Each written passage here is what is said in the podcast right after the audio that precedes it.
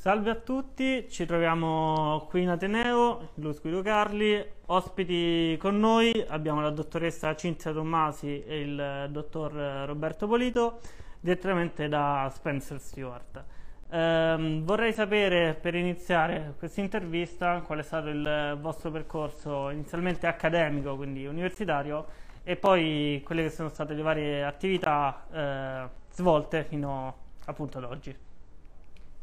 Inizi tu. Comincio io, comincio Vai. io. Eh, allora, io ho iniziato da qua, anzi, per la verità da Viale Pola, eh, perché mi sono laureata in scienze politiche con indirizzo di economia e politica del lavoro, quindi molto inerente all'attività che sto svolgendo da, da sempre praticamente, perché volevo fare la giornalista da piccola, poi eh, mi sono inciampata nelle risorse umane, è un'attività che mi è piaciuta molto e quindi ho continuato.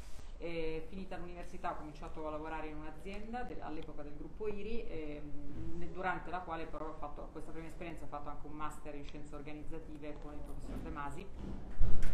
E poi sono passata in consulenza dove sono stata dieci anni, quella che si chiamava Hey Group, che è stata una nave scuola di tutto il mondo diciamo, consulenziale delle risorse umane, eh, sono uscita, sono stata quasi quattro anni eh, in Agenzia delle Entrate come dirigente diciamo, esterno nell'ambito dello sviluppo e della comunicazione interna per poi tornare in consulenza perché insomma è il mio primo amore.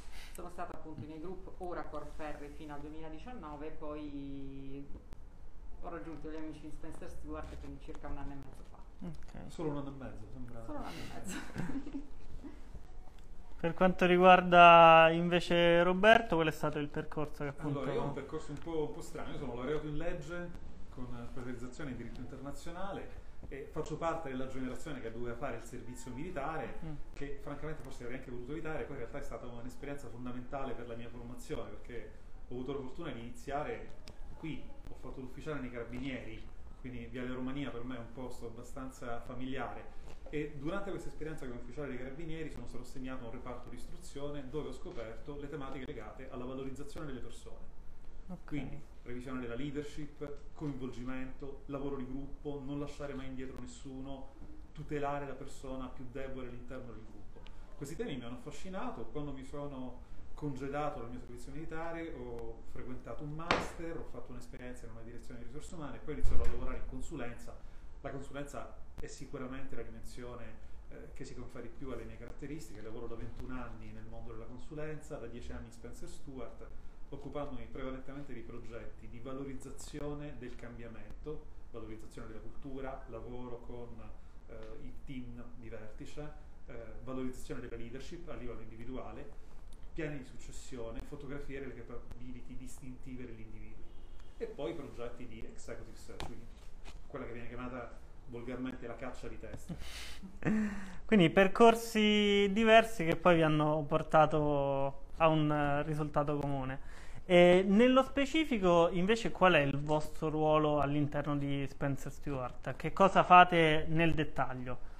Noi lavoriamo entrambi nell'area, um, nella practice, practice che si chiama Leadership Advisory Services, cioè tutte le attività di consulenza che sono collaterali al mondo della ricerca fondamentalmente, no? quindi i nostri colleghi sono prevalentemente concentrati sulla parte di executive search, noi entriamo dopo, diciamo, eh, subito dopo che le persone sono entrate in un'organizzazione, hanno magari responsabilità elevate e cerchiamo di aiutarli a eh, rinforzarsi sui temi della leadership, eh, rinforzare gli, sia gli individui che i leadership team, perché un'altra leva su cui stiamo lavorando molto è proprio quella di aiutare i gruppi no? che comunque sono alla guida delle organizzazioni ad affrontare una complessità che oggettivamente è crescente e che sta creando tutta una serie di difficoltà. Poi non ne parliamo nell'ultimo anno e mezzo, quindi insomma abbiamo lavorato anche molto su eh, come, eh, come, lavorare in, in, in, una modalità virtuale, no? perché dal giorno alla notte ci siamo trovati tutti con eh, modalità completamente diverse, con tempi, con ritmi, con connessioni stravolte e questo è stato per i leader, soprattutto di qualche generazione precedente rispetto alla vostra, uno shock importante, no? quindi il nostro aiuto eh, è fondamentalmente su ricentrarli e aiutarli a trovare delle soluzioni alternative, sia a livello individuale che a livello di leadership team. Ok, mi, mi collego appunto a questo argomento. Um, come e quanto il Covid effettivamente ha influenzato nel lavoro che, che svolgete tutti i giorni? Provo a rispondere io. Allora, il Covid ha avuto un impatto fortissimo e ha dimostrato ancora di più quanto sia importante avere delle persone capaci di interpretare in maniera cosciente il proprio ruolo, dimostrando da un lato leadership, ma anche senso di responsabilità molto forte. Il Covid ha enfatizzato la necessità di saper gestire l'ambiguità. Questo è un altro tema su cui noi lavoriamo da molto tempo. Gestire l'ambiguità, gestire l'incertezza, saper prendere decisioni anche in tempo reale, quando non è sempre possibile analizzare nel dettaglio quello che sta accadendo. Il Covid è stata una catastrofe, ma anche un'incredibile opportunità di apprendimento, perché l'essere umano tende, è un animale sociale, quindi tende a sopravvivere, certo. tende a apprendere in maniera molto rapida. E questo è accaduto nel corso del Covid, quindi le organizzazioni si sono evolute in tempi rapidissimi, c'è stata sicuramente un'accelerazione per, la, per tutti i temi legati alla trasformazione digitale, è cambiato il rapporto nell'utilizzo degli spazi lavorativi, perché oggi riusciamo a fare alcune attività anche lavorando attraverso le piattaforme di remote working senza perdere eccessivamente l'efficacia. E noi riteniamo che, che in futuro ci sarà come dire, una forma blended di lavoro in presenza perché abbiamo bisogno della socialità e perché alcune attività vanno fatte essenzialmente in presenza avendo anche una relazione fisica con le altre persone. E um, altre attività saranno invece fatte ancora in remoto. Questo avrà degli impatti positivi nei confronti della mobilità, della sostenibilità, che è un altro tema che ci sta a cuore. Io e Cinzia lavoriamo moltissimo sulle tematiche di valorizzazione della diversity, dell'inclusion, della equity e di conseguenza anche della sostenibilità, che poi può essere declinata in mille modi. Assolutamente. E il Covid ha aumentato, secondo noi, alcune sensibilità. Non abbastanza, quindi Speriamo i livelli... Che non si ritorni indietro. Speriamo che non si ritorni indietro, i livelli mm. di reattività e di interpretazione della realtà che abbiamo notato sono diverse a seconda dei contesti organizzativi. Eh, si potrebbe fare molto, molto di più. Ok, quindi spunti per il futuro, diciamo che non è solamente negatività questo, questo periodo. No, non è solo, non è solo negatività, assolutamente. Ok, sì, sono, sono, d'accordo, anche perché stiamo scoprendo, anche noi studenti, comunque che eh, in qualche modo in questa negatività ci possono essere anche degli spunti positivi da, da prendere in considerazione. Sì, per fare un esempio banale, ma non è neanche troppo, eh, noi siamo tutte e due basate a Roma, in realtà prima del Covid tutte le settimane prendevamo il nostro treno, il nostro aereo per andare a Milano, tutte le settimane. Improvvisamente da febbraio dell'anno scorso tutti fermi a casa, eppure siamo riusciti a lavorare, a lavorare anche molto bene, con grande soddisfazione anche da parte dei clienti, quindi vuol dire che forse quella follia no, di andare avanti e indietro non era poi così giustificata. Quindi questo a vantaggio del fatto che posso, posso fare yoga, però insomma diciamo che ci sono degli elementi. Passo sicuramente più tempo con i miei figli, cosa a cui non ero assolutamente abituata, no? Quindi, ci eravamo in qualche modo imposti una, una vita frenetica che magari non... Ok. Tornando a quanto, a quanto detto prima, Um, in quale caso un'azienda viene da voi per una consulenza? Quando è che uh, io, azienda X, decido di andare da Spencer Stewart e per quale motivo ci sto, ci sto andando? Un'azienda può venire da noi per tanti motivi, in realtà. Provo a sintetizzare i principali. Allora, il più ovvio, ha bisogno di un dirigente, di un leader, di un top manager che deve normalmente guidare un cambiamento o garantire un determinato tipo di risultato quindi noi aiutiamo i nostri clienti ad identificare le persone più adatte per quella posizione in quel contesto culturale. Può venire da noi perché vuole avere una consulenza su tematiche di corporate governance, quindi abbiamo un team di colleghi che sono specializzati su servizi di consulenza molto sofisticati come la valutazione dei meccanismi di funzionamento di un consiglio di amministrazione, mm. piuttosto che eh, ricerche dedicate a consiglieri di amministrazione che hanno una logica completamente diversa dalla classica executive search oppure ricerca di componenti degli organi eh, collegiali. Eh, fa, può venire da noi perché eh, ha bisogno di un advice per quanto riguarda la valorizzazione della leadership. Termine che, che poi è anche molto abusato perché poi bisogna capire esattamente cos'è la leadership, cos'è la leader, che, che, tipo di leadership certo. noi cerchiamo, identifichiamo, indaghiamo ed è per quello anche che utilizziamo delle metodologie alternative che consentono di distinguere tra il leader carismatico e il leader situazionale che invece serve alle organizzazioni. Okay. Un'azienda viene da noi perché sta vivendo una fase di profonda trasformazione in termini di business e quindi ha bisogno di capire che tipo di cultura ho e in che modo questa cultura può essere trasformata, quali sono le leve giuste da agire per aiutare le mie persone a raggiungere gli obiettivi strategici. Okay. Ma anche in maniera meno prosaica, a volte alcuni clienti vengono da noi per eh, chiederci di migliorare le condizioni di lavoro, quindi noi cerchiamo di lavorare sulla motivazione delle persone, sulla, sulla passione per i contenuti del loro lavoro, eh, lavoriamo sugli aspetti più soft e questo lo facciamo tramite una pluralità di strumenti e di metodologie. Ok. Ehm, mi, mi, chiedo, nel momento in cui appunto eh, io vengo da voi e appunto facciamo un esempio, vi chiedo il mio direttore marketing per un motivo X ha deciso di abbandonare la mia azienda e quindi eh, ho bisogno appunto di una figura che vada a ricoprire quel, quel, quel ruolo.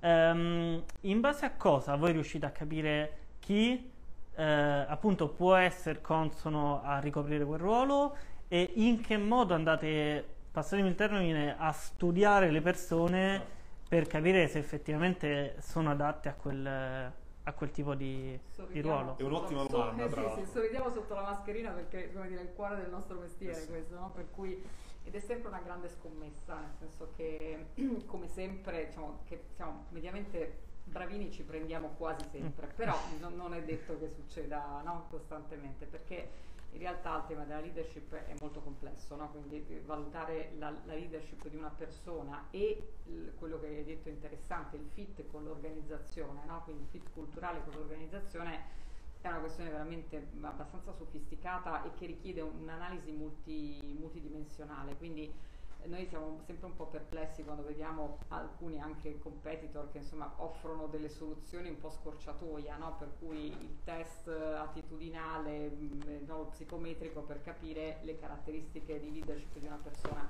Sì, però è, un, è solo un pezzo del tema, no? perché ovviamente eh, per, essere un buon leader ci devono essere delle buone caratteristiche di tipo personale, però poi queste caratteristiche devono essere messe in, in, in campo, no? quindi devono tradursi in comportamenti. Quindi il, il, tema del contesto che citava Roberto prima è fondamentale, cioè la leadership non è valida, non c'è uno stile di leadership adatto per tutte le stagioni e per tutti i contesti, ma c'è una modalità di azione che il leader mette in campo che è più o meno efficace in quel contesto e in quel momento che l'azienda magari sta passando. No? Quindi questo è un elemento fondamentale. Quindi, e, e, un leader cresce anche rispetto alle opportunità che ha, no? quindi certo. sono mh, mm, almeno tre dimensioni, caratteristiche personali, contesto nel quale si muove e opportunità che può affrontare che lo sfidano o la sfidano dal punto di vista proprio della, eh, della crescita no? e della, del, del, delle complessità che deve andare ad, ad affrontare. Quindi quando andiamo appunto a cercare giusto, la persona giusta per il ruolo, andiamo, cerchiamo di andare a vedere tutte queste dimensioni, no? quindi da una parte le caratteristiche della persona, le esperienze che ha, mh, che ha avuto, quindi sicuramente la parte hard del curriculum è importante, okay. però andiamo un po' più a fondo, no? quindi che, che, che dimensioni di personalità ha e poi un altro elemento che andiamo a valutare insieme ai colleghi del search spesso è proprio questo elemento della, della fit culturale, no? quindi che stili culturali ha la persona e quanto questi poi siano vicini al contesto organizzativo nel quale deve andare ad agire. Oh. Faccio un esempio, se un'azienda è estremamente competitiva no? e una persona invece è magari più legata alla costruzione di relazioni, no? più focalizzata sulla costruzione di relazioni, più legata magari a lavorare in un contesto mh, pro, molto, mh, come dire, con una, delle procedure molto regolato, molto st- stabile, e probabilmente non è la persona giusta per quel contesto, no? okay. che è un contesto invece più duro, che va più a strappi, che è più veloce, quindi magari ha delle caratteristiche come dire, di curriculum adatte, ma mancano appunto elementi di personalità ed elementi di fit culturale che consentono il successo poi della, della combinazione. No? Quindi sono aspetti che tendenzialmente cerchiamo di guardare a 360 gradi. Ok, eh, tornando all'esempio, appunto, ehm, io vengo da voi, eh, magari la mia è un'azienda di piccole dimensioni, comunque non troppo conosciuta, e ehm, come fate voi a capire in che modo io mi rapporto al mercato? Se sono appunto più competitivo, più ecosostenibile, più attento all'ambiente? Um, cioè, in che modo appunto poi riuscite a capire anche le mie necessità? Allora, noi analizziamo il piano industriale del cliente, le sue strategie, ingaggiamo in conversazioni molto aperte l'amministratore delegato, personaggi chiave all'interno dell'azienda, okay. che non sono necessariamente dei dirigenti, possono anche essere persone con un background fortemente operativo che magari conoscono molto bene quel tipo di realtà. Poi solitamente noi abbiamo nei nostri team, che sono molto diversificati, delle persone che conoscono determinate industrie. Okay. Quindi siamo in grado di fare dei benchmark. Faccio un esempio. Se eh, decido di lavorare con una startup che opera nel mondo eh, delle nuove tecnologie e che magari sta lanciando una tecnologia che non ha nulla di comparabile in quel momento, eh, io non lavoro da solo, non vado da solo a fare l'analisi, ma chiedo supporto ai miei colleghi esperti del mondo TLC, non soltanto in Italia, ma anche a livello mondiale o comunque nella maggior parte okay. dei casi a livello europeo.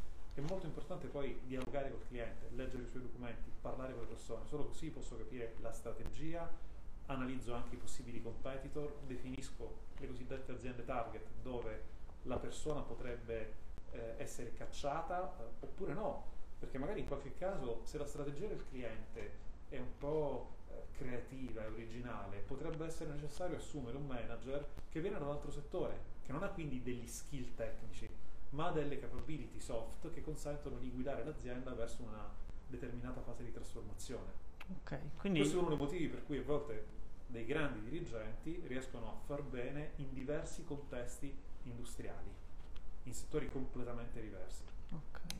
Ovviamente tutto questo, come diceva Cinzia, va analizzato tenendo sempre conto della compatibilità culturale del contesto. Allora, vi, vi, faccio un esempio molto banale. Pensate a un, a un, allenatore di una squadra di calcio. Infatti mi veniva facile il collegamento. So, allena alla grande eh, in un certo team, poi passa nel team rivale all'interno della stessa lega e magari lì fa male, fallisce. Perché? Perché comunque le due organizzazioni, i due club hanno una cultura magari diversa e l'individuo non è stato in grado di adattarsi perfettamente a quella cultura. Certo. E questo è uno dei motivi per cui noi lavoriamo molto con i nostri leader ad allenare un'abilità fondamentale che è l'ascolto attivo, la capacità di osservare, di capire il contesto. Ok, e quindi diciamo in qualche parola è come se fossero gli osservatori eh, il mondo del lavoro. Invece del calcio tornando al paragone col, col calcio appunto in qualche modo sì gli scout.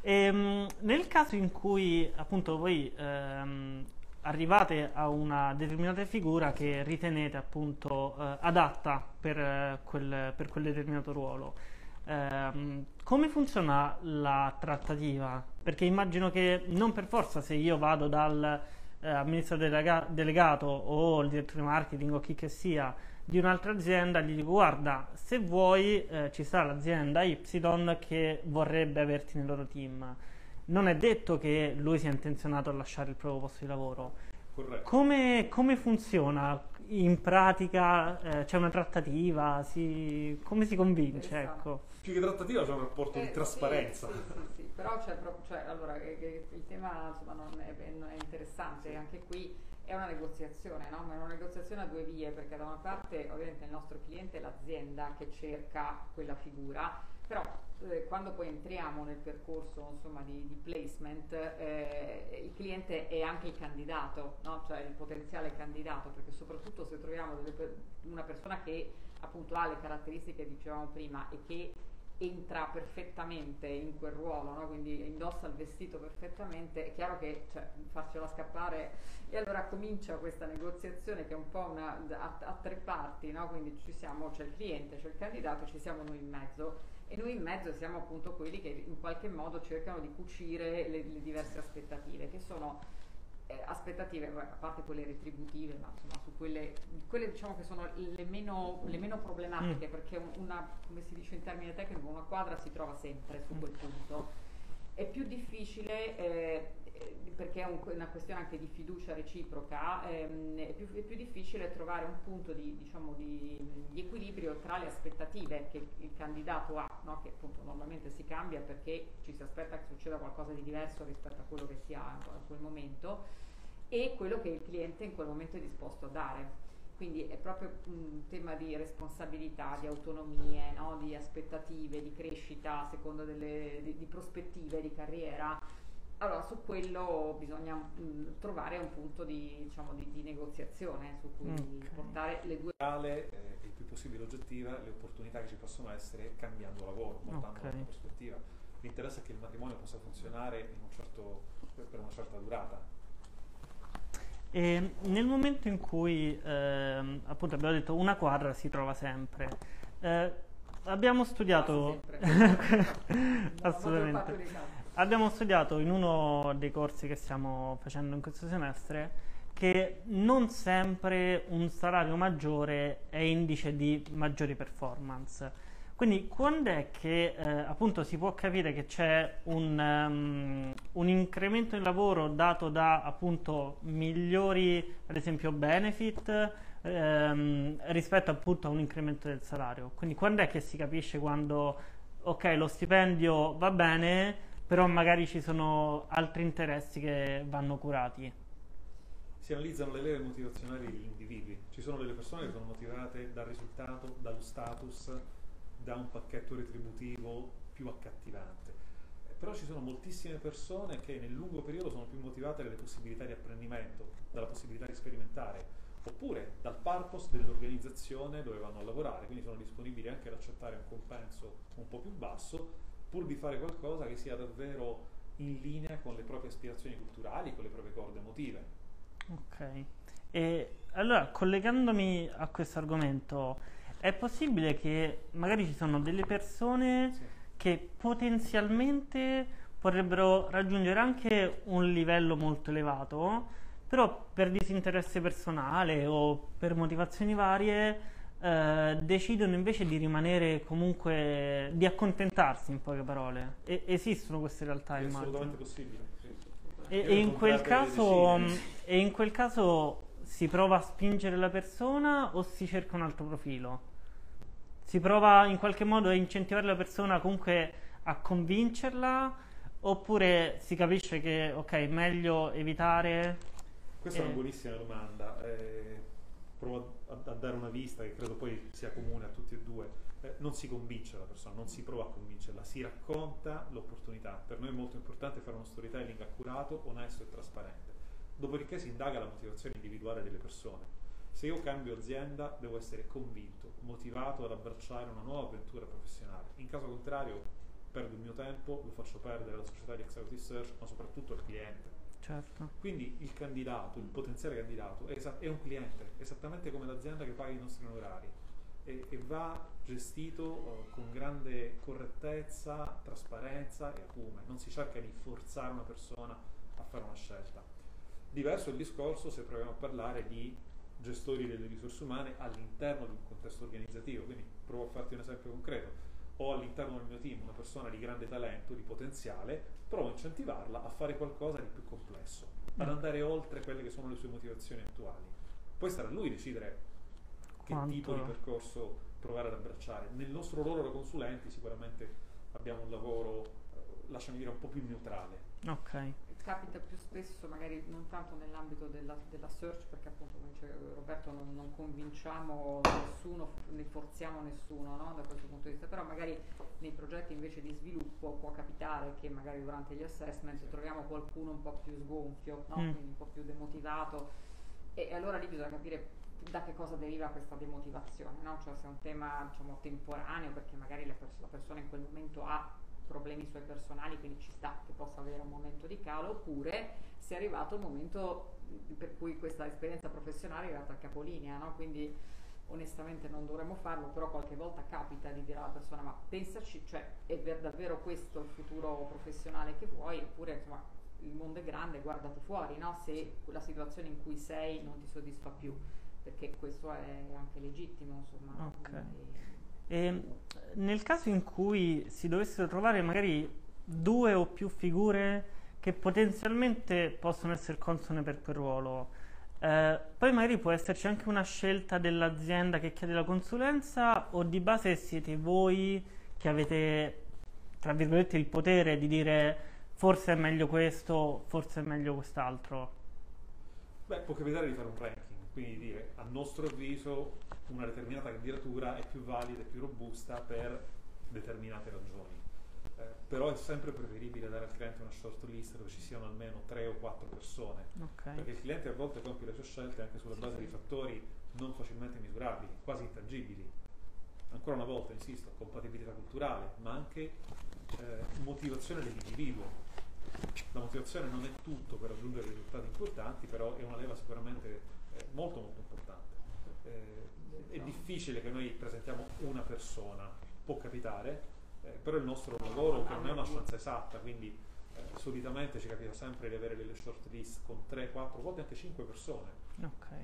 No, mi è capitato insomma, recentemente una, una questione che si è chiusa poco, poco dopo Natale, eh, una posizione HR diciamo, internazionale di, di, un gruppo farmaceutico e siamo arrivati in fondo con tre persone in short list, quindi avevamo una, una lista un pochino più ampia, poi però insomma, facendo una serie di scremature ne abbiamo presentate tre al cliente, le ha viste il capo risorse umane diciamo, del, del gruppo e aveva il suo ranking. Okay. Hanno fatto un secondo passaggio con l'amministratore delegato, il capo della divisione internazionale, questo ranking si è ribaltato. Mm.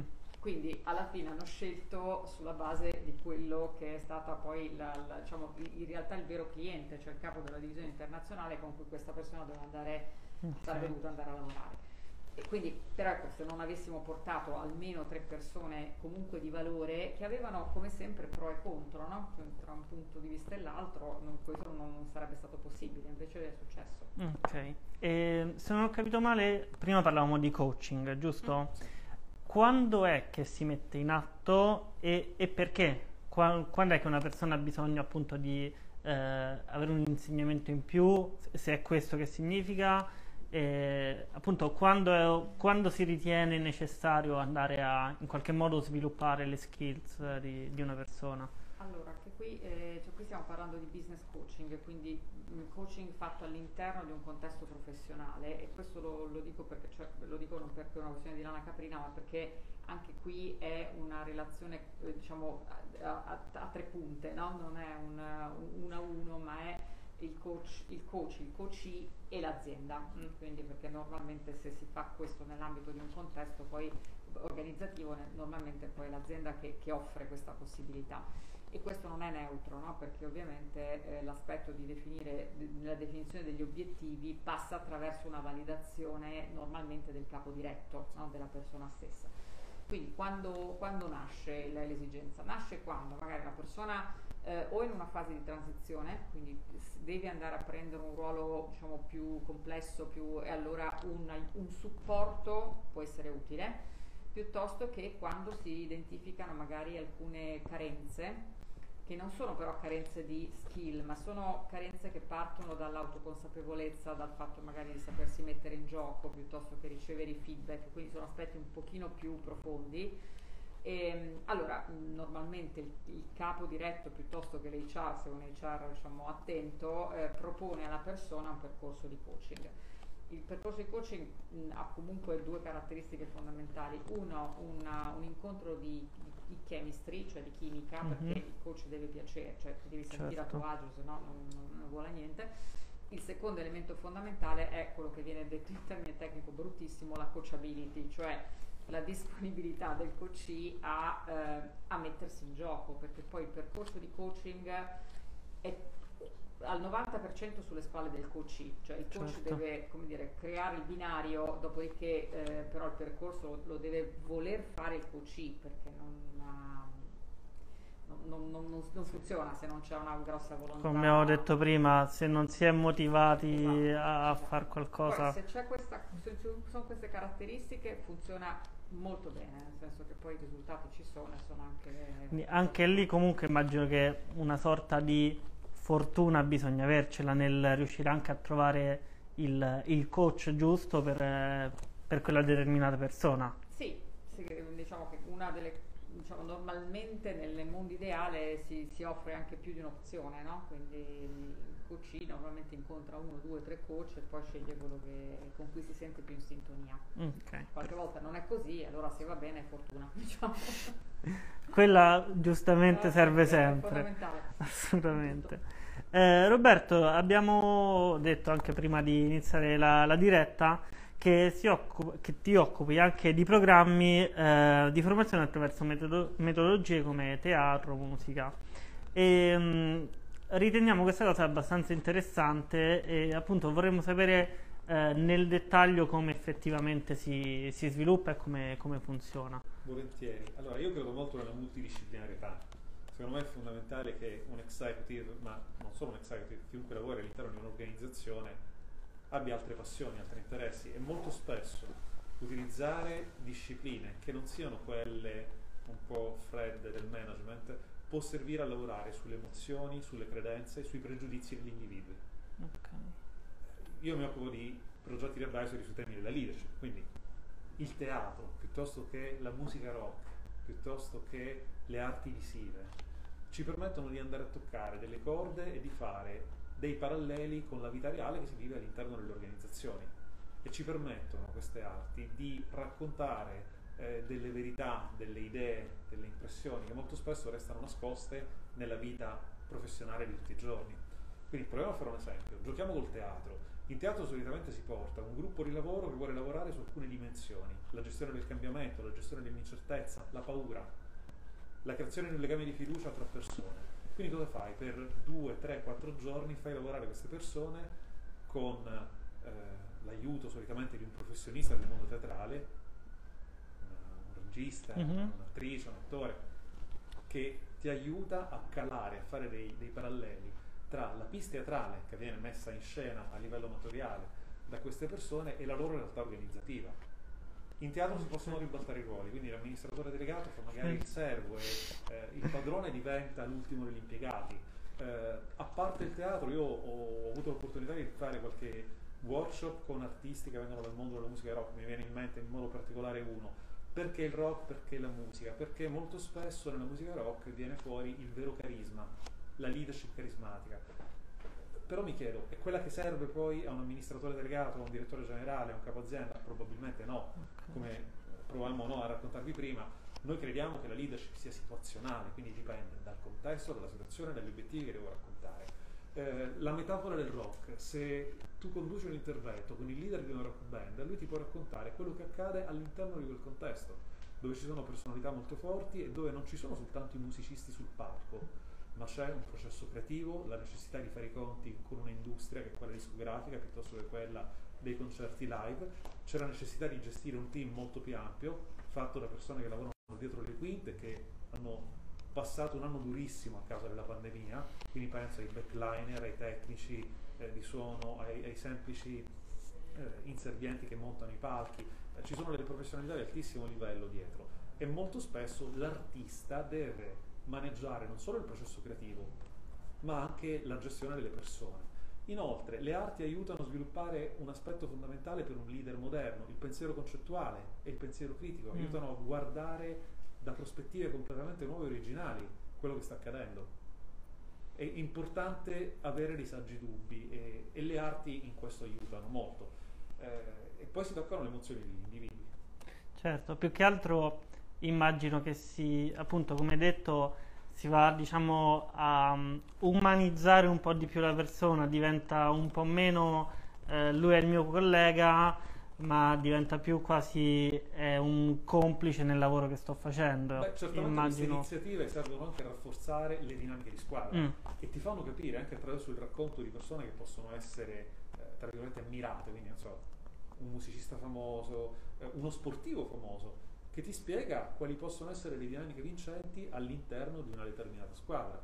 E queste dinamiche non ah, sono certo. sempre perfette, perché poi all'interno di un team che funziona ci sono contraddittori, conflitti aperti, ci si parla, ci si scontra, ci si riappacifica e questo è fondamentale purché si abbia in mente quello che è il bene comune, l'obiettivo mm. di tutti.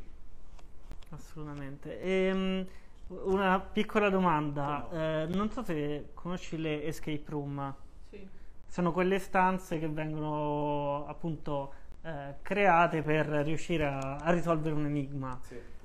Possono essere utilizzate perché eh, appunto adesso parlandone mi è venuto in mente che quella potrebbe essere sono utilizzate? Eh? Possono essere utilizzate per lavorare su determinate sì, sì. Eh, capability, per esempio. Ah, la, lavoro di squadra. Lavoro di squadra, ma anche capacità di decidere sotto pressione.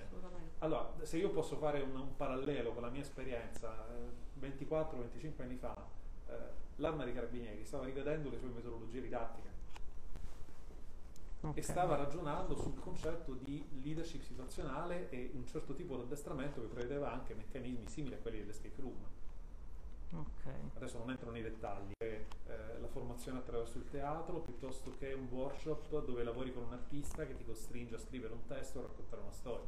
Diciamo che la pandemia ci ha frenato perché c'erano due Sì. Ah, beh, certo, immagino che- appunto di- con, un escape- con un leadership team per, ut- utilizzando una dell'escape room come appunto palestra per collaborazione, trust, eccetera. E l'altro era un esperimento di integrare nell'ambito sempre di un percorso di team effectiveness la metodologia di Lego Serious Play, che anche questa è una metodologia dove comunque l'elemento gioco, l'elemento anche diciamo, dell'utilizzo manuale no? di, di alcuni oggetti di- insomma, per sollecitare la creatività è un, un altro, un altro tema importante. No? Quindi, Poi se ci pensi, to play in inglese vuol dire giocare, ma anche recitare, Certo. un ruolo. E noi siamo molto attratti dalla filosofia dell'attore organizzativo, che in maniera consapevole agisce in maniera diversa a seconda degli obiettivi e del contesto.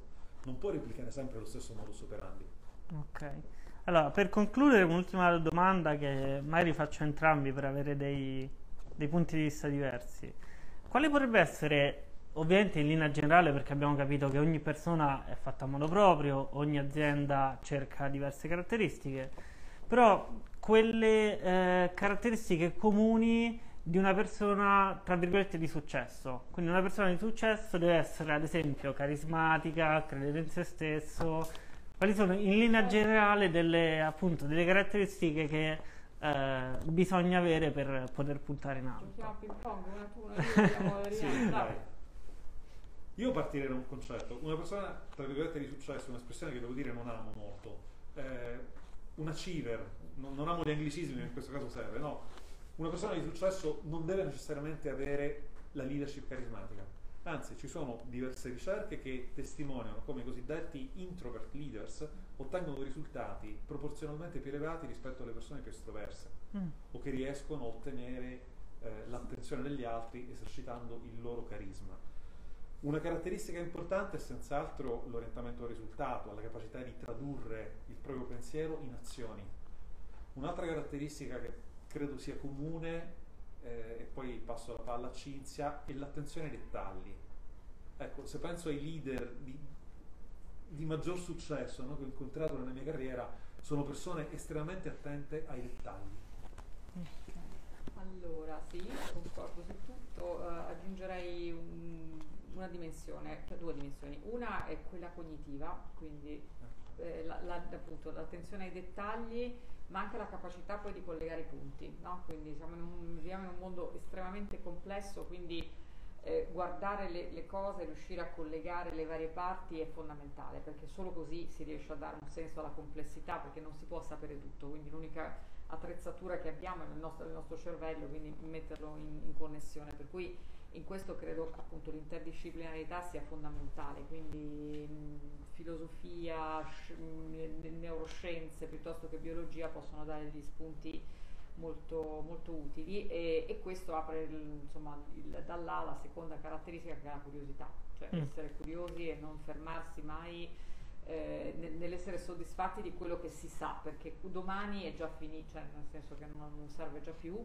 Eh, però ecco, allenare continuamente la capacità di, di cercare le informazioni, di connetterle e di trovare delle, delle interpretazioni. Essere critici, guardare le cose sì. da prospettive diverse è fondamentale e anche verificare laddove possibile qual è la, la validità delle nostre fonti, delle nostre informazioni.